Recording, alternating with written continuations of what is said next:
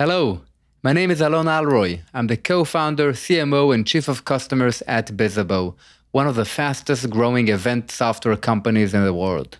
The reason I'm passionate about customer experience and that my team is passionate about customer experience is because it is the only way we could get to where we are today. The event software industry is in an extremely competitive market, crowded with both legacy providers and newcomers alike. And many of these products are full of friction, from poor product experience to not so helpful customer service teams. We decided at the beginning that while we would build a powerful product, we would also make the customer experience our focus and our key differentiator. And here's why. We work with marketers and event professionals whose events touch thousands and thousands of attendees and customers. But in order to drive positive experiences and key business outcomes, these businesses companies like Salesforce and Amazon, Bloomberg, HubSpot, they need to provide an exceptional customer experience themselves. They're counting on us to help them get there. So that's a little about who we are at Bizzabo and why this topic is so important to us. But customer experience is critical no matter what your product is. Consider this. At Inbound 2019, HubSpot CEO Brian Halligan made the case that disruption is no longer about product market fit. It's about product experience fit. The winners of today aren't technology disruptors. Though they are undoubtedly based on strong technology, they are experience disruptors. They don't just reimagine the product, they reimagine the experience that the customer has with the product. Think about your Netflix, your Spotify's, your Grubhub's, your Seamless, and your one click Amazons. Each of these brands doesn't just focus on technology. There are other streaming apps, food ordering apps, and e-commerce marketplaces out there. They focus on the experience. According to a recent report by Forrester, 81% of companies expect to compete mostly or exclusively on the basis of CX. Looking back at Bizzabo's growth as an organization, the biggest leaps forward and the biggest wins have centered around our efforts to create a positive experience with our customers by reducing friction from making our product experience more aligned with the expectations of our users to focusing on customer success instead of just customer services to launching a dedicated CX task force. What's more, the challenges that COVID 19 presents have made this more important than ever before. At least for us at Bizzabo, has served us as a strong inflection point for us in how we think about a frictionless customer experience. During the next 10 minutes or so, I'm going to share with you some of the lessons we learned as we've transformed our company of technology heroes to a company of CX heroes. And I'm going to do so by sharing with you the framework that we've created here at Bizzabo to guide us in our own frictionless journey. Simple. S I M P L E. No, not only is this framework straightforward, but that is also its name. The Simple Framework. I'm excited to share with you more information about this framework, but first, let's define friction. As a basic definition, friction is the resistance that one experiences when trying to get something done through a product or service. If we take the Amazons of the world, one click shopping is the extreme absence of friction, while other sites may have a more friction filled multi window e commerce experience for completing a transaction. It is important to know that there is such a thing as good friction. For example, you can argue that being led on a path through IKEA and being forced to find your own furniture in a warehouse is a friction filled experience. But that enables the low prices and sense of accomplishment that IKEA's brand is recognized for. Therefore, you could also argue that it's good friction. When it comes to B2B SaaS, you can identify bad friction when your customer needs to have their hand held to achieve the goals your marketing and sales team outlined.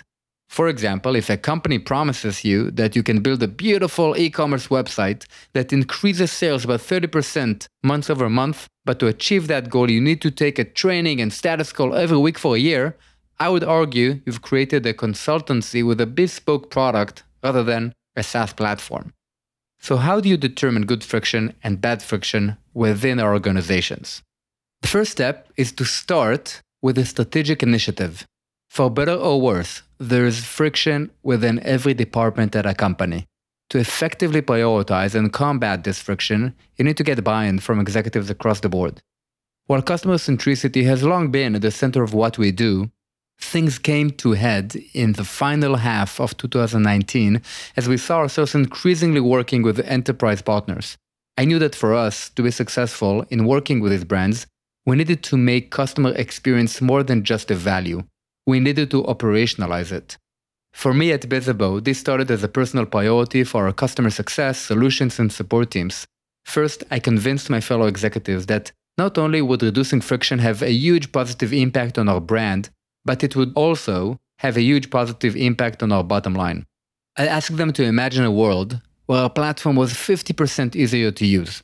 In this world, we could see an increase in NPS by up to 20 points, our cost to acquisition for new customers could decrease by 10%, the length of our sales cycle could decrease, and our employee happiness could increase as well. These were lofty goals to be sure, but they painted a picture of the positive impact a more customer centric and frictionless experience could yield. Once I got their buy in for this quarterly initiative, I was able to hold them accountable for support. We saw a number of positive changes during this time, but this leads us to our next point in the simple framework install a dedicated owner. While I may have kicked this initiative off, it became clear that it needed the attention of someone who could make it their primary focus. Going into 2020, Frictionless became much larger than just a priority for the CX teams that I manage. It became a company wide goal, with executives within each team being held accountable for driving a goal related to frictionless, whether they were in sales or product or any other team. To that end, we created a dedicated frictionless task force composed of members from every team within the company. At the head of this task sat an executive who was responsible for keeping track of progress across different teams. More recently, in 2020, we hired a VP of experience who will be the chief executive owner of this project across the company. This, in turn, helped us as we turned to the next stage of our simple framework map out areas of friction across the customer journey. Fighting friction can be an overwhelming task. Anywhere you look, you can find friction. From an early stage prospect's first interaction with your website, to social media profiles, to a customer's first time logging into the platform. Mapping out areas of friction helps you start from somewhere. How do you map out friction? It starts with asking questions to yourself and, more importantly, to the teams who manage customers. You need to create space for these conversations to happen regularly and organically. If you just wait for the employee NPS survey to roll in or the quarterly feedback session with your team members, you are behind the ad ball. These conversations should also go beyond your CX teams and include other internal stakeholders, including those from your sales, product, R&D, and marketing teams. Once you have an initial baseline of where there is friction across your organization, you can then ascribe each of these areas of friction a score of 1 to 10, which can help you to scientifically prioritize where you should begin. But you may notice that we're missing a crucial stakeholder from the table, which takes us to the next point in the simple framework. Provide visibility into the voices of your customers and prospects. As you continue to map and prioritize areas of friction, you need to bring the voices of customers and prospects to the forefront. It's one thing if a customer success manager generally speaks about the problem that the customer is having. It's another to take the words directly from that customer and to place them on the desks of the VP of product, the VP of sales, and the CEO. For us at Bizzabo, a direct responsibility of our frictionless task force is to review customer and prospect calls in our call recording tool Gong to surface examples of just this. Another way we bring these customer stories to the forefront is through our leadership forums, where we invite the CSM to tell two stories one about a great customer experience and one where the CX was lacking. Here we actually read out loud the customer feedback. All of the above are ways to include the customer and prospect voice in the process. The result is greater understanding from your organizational leaders and a more accurate picture of the pain points that your customers and prospects are facing. Keeping yourself accountable to this feedback is another concern, one that comes into play with the next step in the simple framework. Lead with friction KPIs. As with any other company program, KPIs are essential for understanding the impact of your frictionless program. from your customer satisfaction to your overall bottom line. These can be broken down into leading and lagging indicators. Leading indicators largely center around interactions with customers or prospects. For instance, how many support tickets are created by a given account? What is the time to resolve for support tickets? How many hours a customer requires? And on the prospect side, how many touchpoints a prospect has with the sales team before buying a product? Lagging indicators include NPS, CSAT, PSAT, which provides a valuable perspective on customer satisfaction as it relates to your product offering. Each of these customer surveys provide customers with the option of requesting a follow-up call with our product team who use standardized questions to improve our product offering. After we received the qualitative feedback, it's enriched with quantitative data from our CRM, giving us the total ARR, annual recurring revenue, associated with the request. This combination of feedback types gives us the full picture of where our clients are feeling pain.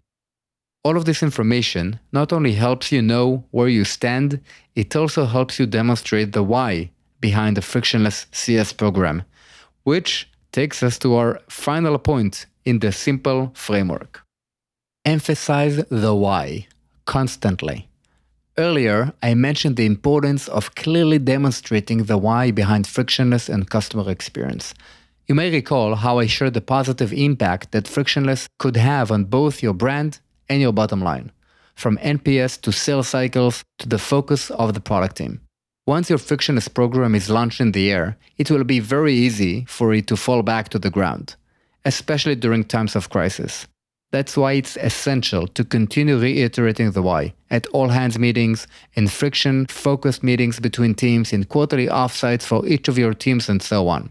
Frictionless has to become a part of the DNA of your organization so that your teams are always keeping it in mind. That's it for the simple framework. To recap, the six point process for turning everyone in your team into frictionless CX superheroes goes as follows 1. Start with a strategic initiative. 2. Install an owner. 3. Map out areas of friction across the customer journey. 4 Provide visibility into the voices of your customers and prospects. 5. Lead with friction KPIs. And 6. Emphasize the why constantly. The final thing I'll add is that crisis will happen. While these can throw a wrench into the gears of your operation, they can also serve as an inflection point for your teams and your greater organization. In the case of Bizzabo, our business served only in person events for the entirety of our history. COVID 19 quickly reduced in person events to practically non existent. So we had to go back to the scrappy startup mode and ask what's broken in the event industry. Being a distributed team across the globe with a variety of different clients whose very livelihood is being threatened, we had to say to our team, the time to be a CEO of your own business is now. This enabled us to create new product lines, sales playbooks, onboarding methods, and much more all within the three month period all with an eye on customer experience. It served as a great reminder that perfect is the enemy of good, and you stand to miss out on huge opportunities if you are too scared to push forward. I hope you have found these words on the power of frictionless to be helpful. We all have a tough rest of the year ahead of us, but I firmly believe that finding the customer experience fit for our products and doubling down on that for a more frictionless experience for our customers and our teams is key to thriving throughout 2020 and well beyond.